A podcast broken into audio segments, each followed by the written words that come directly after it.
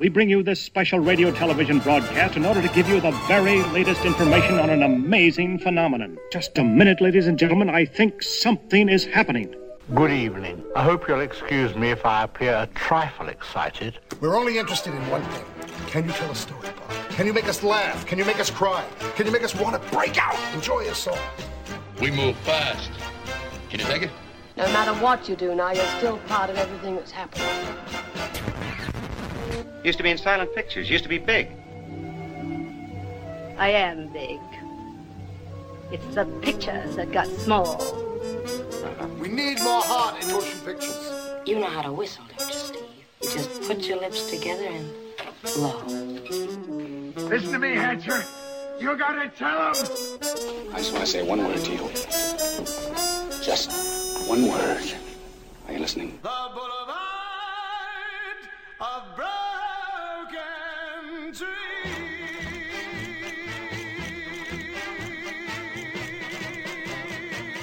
Another movie. This is the one I'll be remembered for. Hello, and welcome to Sordid Cinema. Starting this week, we're going to be taking some quicker looks at some recent films that we are have been catching up on and thought are worthy of your time, but we will not be droning on about for 90 minutes. Um, the first of these is a little film called The Beta Test, written and directed by Jim Cummings and PJ McCabe. Let's hear a clip. What are we doing here? A couple of weeks ago, I got a letter in the mail inviting me to a no strings attached sexual encounter in a hotel room. It's pretty card, looked official. I don't know. I was stupid. I went. What? Dude, this is nuts. I had to wear a blindfold. But the woman. I can't even tell you. Wait, whoa, whoa, wait, whoa, whoa, wait. What's going on here? Hold on. Wait, this is really happening? You really did this? In this climate? Honey, is anything going on? We're getting married in like six weeks. If anything were going on, I'd let you know.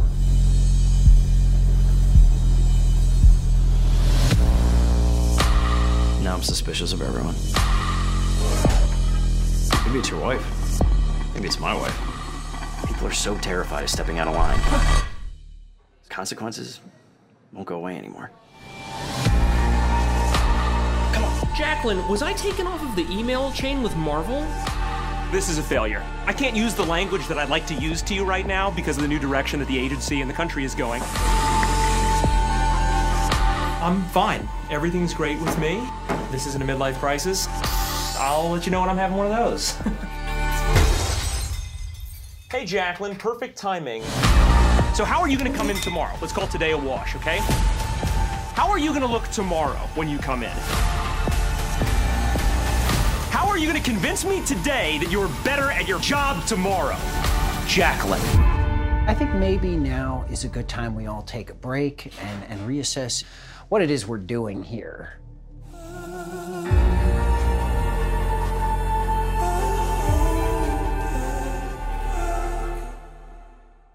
Hello, it's Sordid Cinema.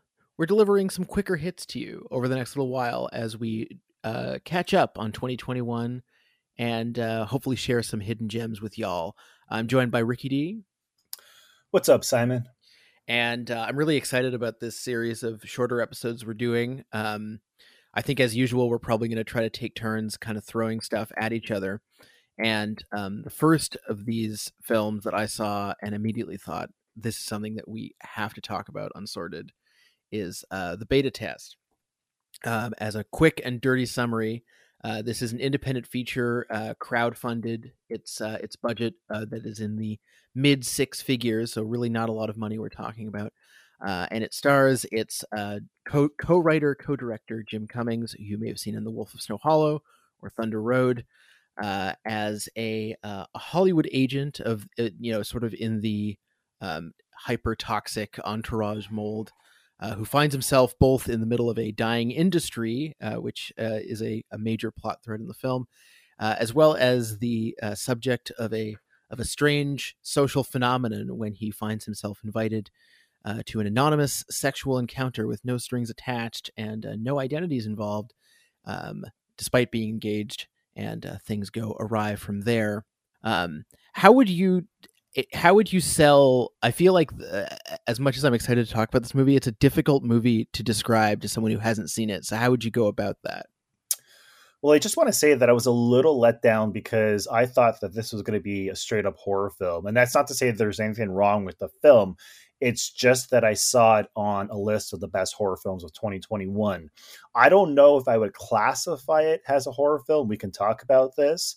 But to me this is a bunch of things. It's first and foremost a satire about Hollywood, about Hollywood agents, about social media, about the film industry.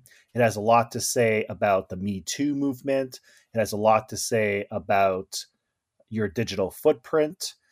In a way, it could be a digital age horror film. It kind of feels like it belongs in the reboot of The Twilight Zone. Like mm. you could easily make this about 55 minutes long and still have like a really solid episode of The Twilight Zone. But I think it's also a cautionary tale about, again, your digital footprint and how you have to be really careful, especially in the year 2022. I mean, this man who's like a very successful Hollywood agent no. decides to accept an invitation to meet a lady at a hotel for what is supposed to be a no strings attached one night stand. And he does this, as you said, when he's engaged, he's about to get married, and he's taking a big risk. And throughout the whole entire film, they talk about how it's even more risky now to do something like that in 2022 because of the internet, because of stuff like the Me Too movement, because you never know when it's going to bite you in the ass. Well, the the only my only note for that description would be he appears to be successful. Part of his job is like managing the appearance of looking successful. Right. And well, we do know that at one point in time he was successful. Yeah, it's it certainly seems yeah that there's the agents in the in the film in a recurring very funny sort of subplot are constantly talking to each other about how their industry is dying their that their their company literally will not be occupying a, a, physical building anymore at one point according to one conversation. And um and also they're trying to trying to desperately spin this crisis into opportunity. And that's another thing that is uh that is a, a huge part of this movie is uh, people talking about optics and spin and uh, trying to um, trying to manage a situation that's clearly um, spun well out of control. Yeah, um, well, we, we should just say that because of the movie's subject matter, because it specifically centers around the Hollywood agent, it's interesting that the film itself was 100% crowdfunded and made by these two men who I think used what was it Kickstarter one of the one of them platforms raised three hundred and fifty thousand dollars within ten days to make the movie just so they can avoid the traditional corporate schmoozing model of old school movie making in Hollywood where you had a basically buddy buddy with a bunch of agents and producers and people you did not want to deal with who would have say and control over the movie. In this case, they actually have full control, full creative control over their own film. And I think that is amazing. But what I like most about the movie is it's a black comedy, but it's also a detective story. Yes, it does. It it it absolutely. Um, I don't know if it does it cleanly by act, but um, something that's really fun to watch is how the movie toys with genre from act to act and sometimes from scene to scene. If anything we've said so far intrigues you about the movie, definitely just go watch it because the colder you go in, I think the more interesting an experience you'll have. But I do know that some people are sensitive about screen violence and things like that. So I think it's worthy of mention that like the opening scene, um, they literally originally envisioned Italian actors for that scene because they envisioned it as a giallo sequence essentially. Um, instead, we have, I believe, they're Swedish actors they ended up getting, and they ended up rewriting the scene in Swedish instead. So right away, the movie is fucking with audiences in in several different ways because the opening is not in English, which is, I think, a lot of people are going to be checking there uh, their streamer and television settings when the movie starts, which I think is very funny. And also, the movie tricks you into thinking it's a completely different genre than it is because the opening is horrific. It is really violent, really bloody, really gruesome. It involves a murder and a couple breaking up. And that is one of the reasons why I did actually think I was going to sit down and watch this really sort of like heavy horror film. And again, I'm not complaining because I love the movie that we get, but it really does make you think you're going to get one thing and you get a completely different movie. Yeah, and I think, but uh, we, I don't know. We can talk about how how effective that is in the in the grander scheme of things or what it does for the movie. But um, I really like the opening both on its own and what it does for um, for the movie in terms of you know making clear that these you know the the the, the movie is really just about like the the the the main plot driver is really just about this algorithm that drives people towards cheating. You're not talking about anything more complicated than cheating.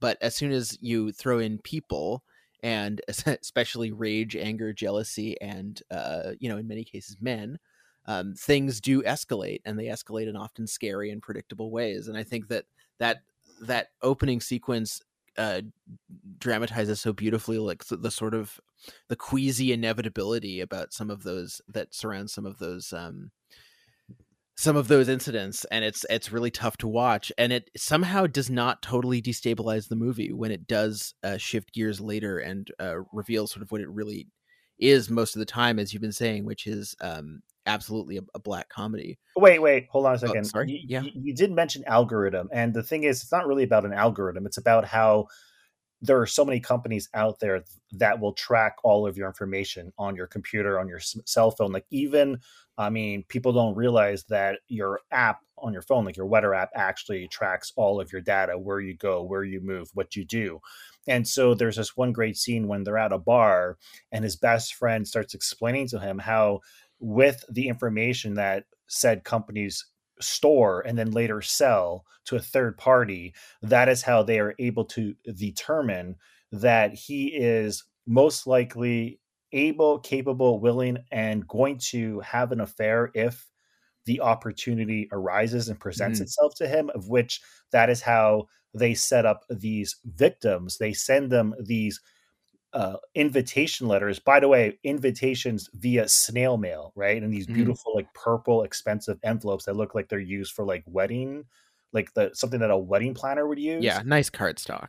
Yeah, and so he happens to receive one of these envelopes, which is what leads him to the hotel to meet this mysterious woman who he has an affair with about a few weeks before he's about to get married. So it is again a cautionary tale of your digital footprint and just the internet as a whole. True. Although, um, yeah, we can talk about what the, what the movie is and isn't saying about the internet, which I think is also super interesting.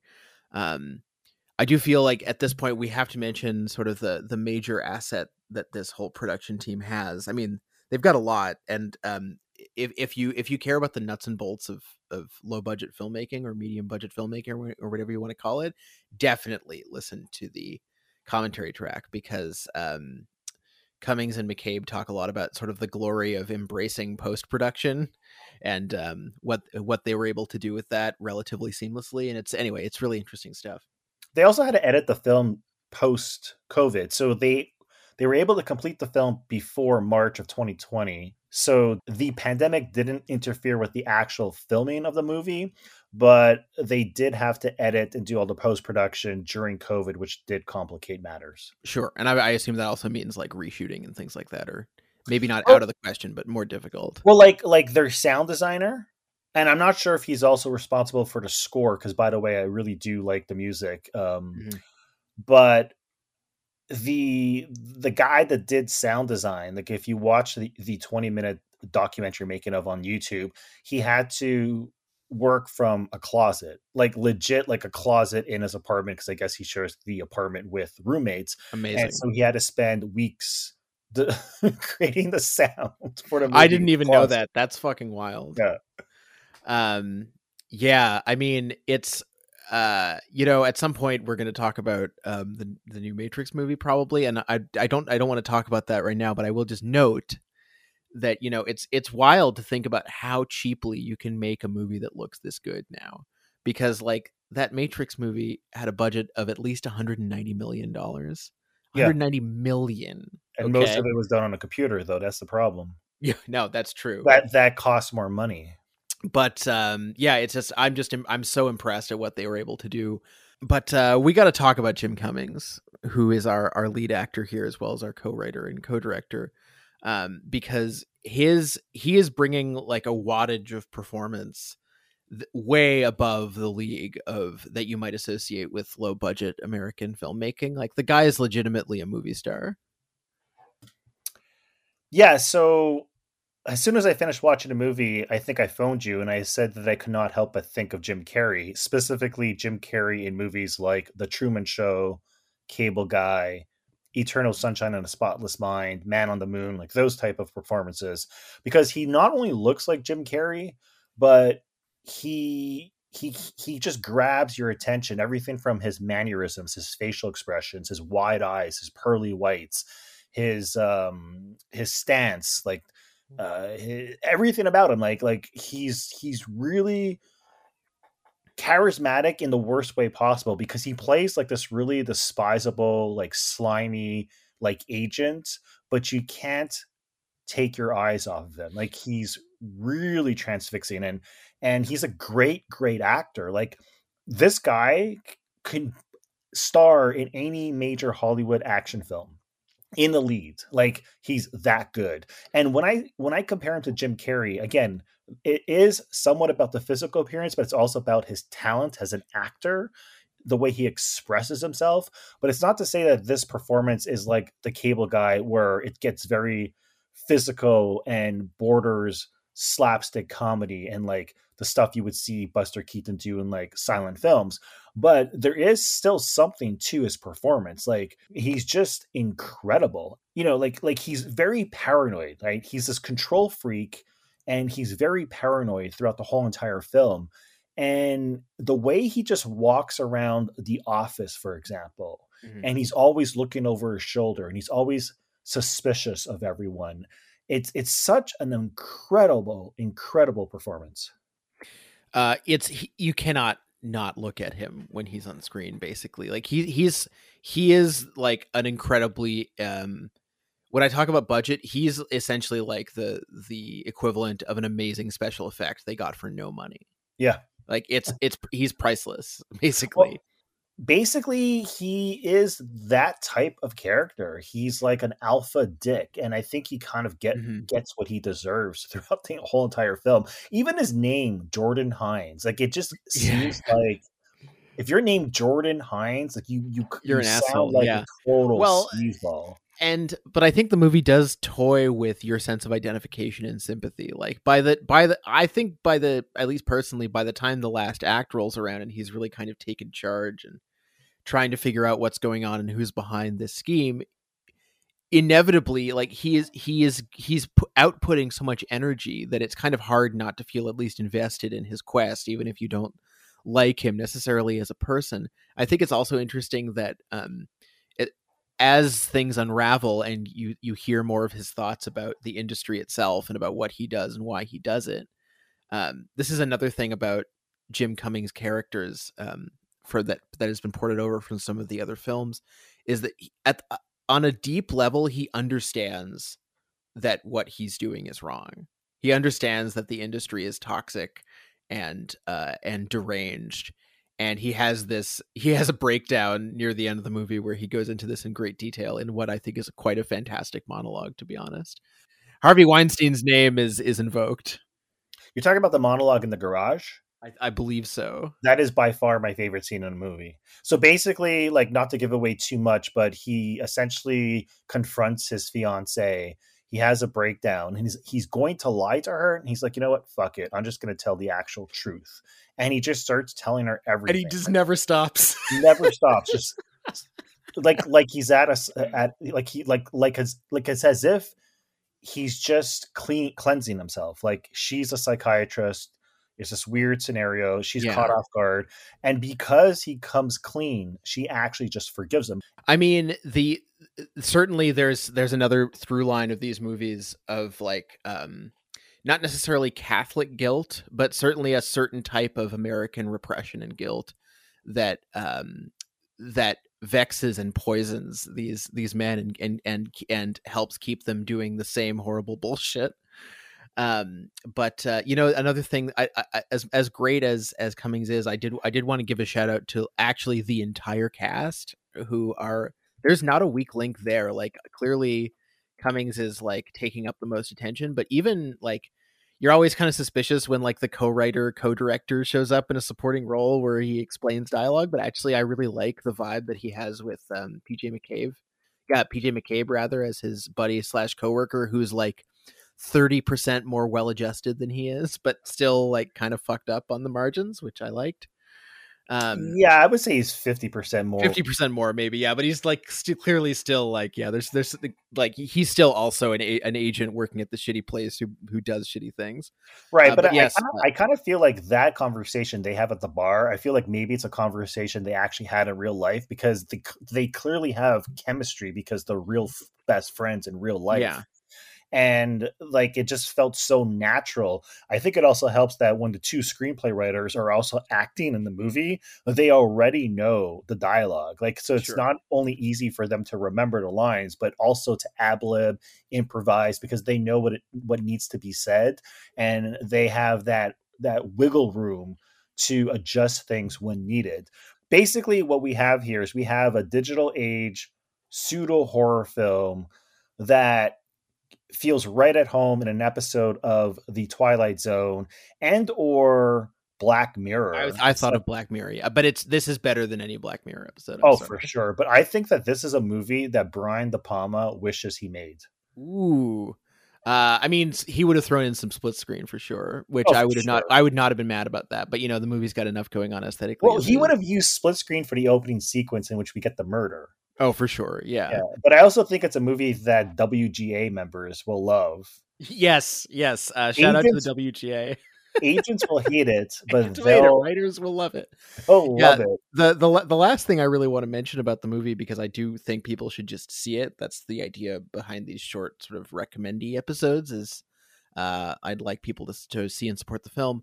But um, I think another thing that that the movie captures in a really um, engaging way is that the sense of being on the precipice of huge change like knowing that like or knowing that things have changed and not knowing how to move on not knowing what the next thing is again this the monologue about harvey weinstein comes to mind uh, but also just th- these these agents who work in this industry that is already dead and like the corpse is just like it's having its death twitches as they're you know residing inside of it and like espousing its supposed values um and uh and also they're struggling up with with you know he he talks about you know the um they're also struggling of course with you know with technology and and this data harvesting and stuff but at you know at the movie sort of ultimately concludes pretty in a way that is if anything slightly too on the nose.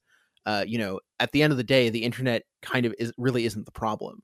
Like the the problem is we just cannot stop fucking with each other and also the problem is that we're stuck in these systems that don't that aren't ready to change yet or, or we're not ready to figure out how to change them Yeah. and like i feel like a lot of people feel like we're in that this moment right now where the future uh is is waiting to be born but we don't know how to uh how to guide that process and it, that sounds very high minded but i just i think the movie captures some of that anxiety of right now in a way that is not too overbearing It is like a modern twisted delinquent cousin to Robert Altman's The Player. Uh, I would I would say it's it's almost it's if you want to be really crude, it's sort of like the player meets in the company of men. Yeah, that's a good comparison. I I think I think it doesn't really end as well as it begins. Like I do think that when we do get sort of like a reveal about who the mastermind is behind sending these secret invitations to get people to have sex in hotel rooms and then blackmail them, like I think that sort of like it doesn't really fall apart, but it's it's not necessarily like the most interesting aspect of the film. And I can Mhm. see a lot of people like not really liking the big reveal and how it all sort of like wraps up in the end. But I, I think like Jim Cunning's performance is is just so good. I think the writing is great, like especially the dialogue. And the movie looks great. Like the soundtrack, the actual score by Ben Lovett is amazing. And like the fact that they actually had to you know create the sound design and compose the score in a closet because of the pandemic and the guy was like in his apartment like trying to work and complete this movie post production yeah. is is pretty amazing and it's like it's great that we we got movies like this in 2021 because yes things sort of started to return to, to normal for most of the year to some degree but like we only had our movie theaters open in the summertime and they got shut down again in December. So like I was lucky that I for example got to see Spider-Man like the night before they shut down movie theaters because mm-hmm. god forbid if that movie was spoiled for me like just surfing the internet. Yeah. But um yeah, it's great to have movies like this, and we're going to talk about a few more of these movies in the upcoming weeks because I watched like ten great, fantastic, like straight to video, like horror slash thrillers this week, and I was like, man, these movies should have been released on the big screen and seen on the biggest screen possible where they can make the most money possible and i mean the guy's doing well but you know i just i just think more people need yeah. to see this movie. I, I um yeah definitely more people should be supporting films like this uh in any way they can the last thing i want to mention actually before we go is that like and i feel like we haven't stressed this enough this movie is extremely fucking funny like i laughed a lot uh there is an almost wordless sequence uh, that ends with Jim Cummings saying, "Yeah, shit, she said it," and I, I, I won't give you context for what he means that he realizes that she definitely said. Uh, but that sequence was fucking laugh out loud funny in my opinion. Which hey, I don't I know. Did she actually say what he thinks she said, or is that just in his imagination? I mean, the movie leaves that Open. ambiguous, I guess, but it it certainly seems like she said it. At least that was my take. It. I think she said it but I mean, either, either way, her reading of the line is perfect. That's the biggest mystery of the uh, movie. Uh, shout out to uh, shout out to uh, to Jacqueline Doke, who's very very good and funny in that scene. Anyway, uh, that's it from us. That's it. That's the whole episode. We're gonna keep doing these uh, nice short hits, recommendations, and uh, discussions in shorter form for y'all on a more regular basis. Anything else we got to say before we go? You can find the podcast over at sordidcinema.com. You can find me on Twitter at Sordid Cinema. Basically, Sordid Cinema will lead you to our archive. You can listen to the podcast on iTunes, Spotify, Podbean, YouTube, everywhere. Um, that's about it. If you like what you hear, spread the word, tell your friends, and uh, subscribe. And uh, go watch the beta test. I guess it's a good movie. All right. Uh, I'll talk to y'all later. So, for months, we're trying to get in touch with the guy's team. We're trying to sign the guy to the agency. No answer. We're doing everything we can, trying to reach the guys higher ups, everything. We're trying every possible combination of email address. Doesn't work. Nothing. All right. So I've been reading a lot about the Medici family. These guys, they got all the money in the world. They're secluded from everybody. And I was thinking, and I was like, these rich people, they don't have social media. You can't get in touch with these people. They don't have Facebook or anything. But you can bet these motherfuckers have Venmo. No. Oh yeah, bro. So I send the guy a Venmo request for two pennies to get his two cents about Jordan and I being his agents. And that worked? Fuck yeah, it worked. That's why I ordered champagne. We're meeting with his team tomorrow. New world. Is that legal? What, are we gonna get in trouble? Excuse me. He never tells me anything. Uh, can we get a check?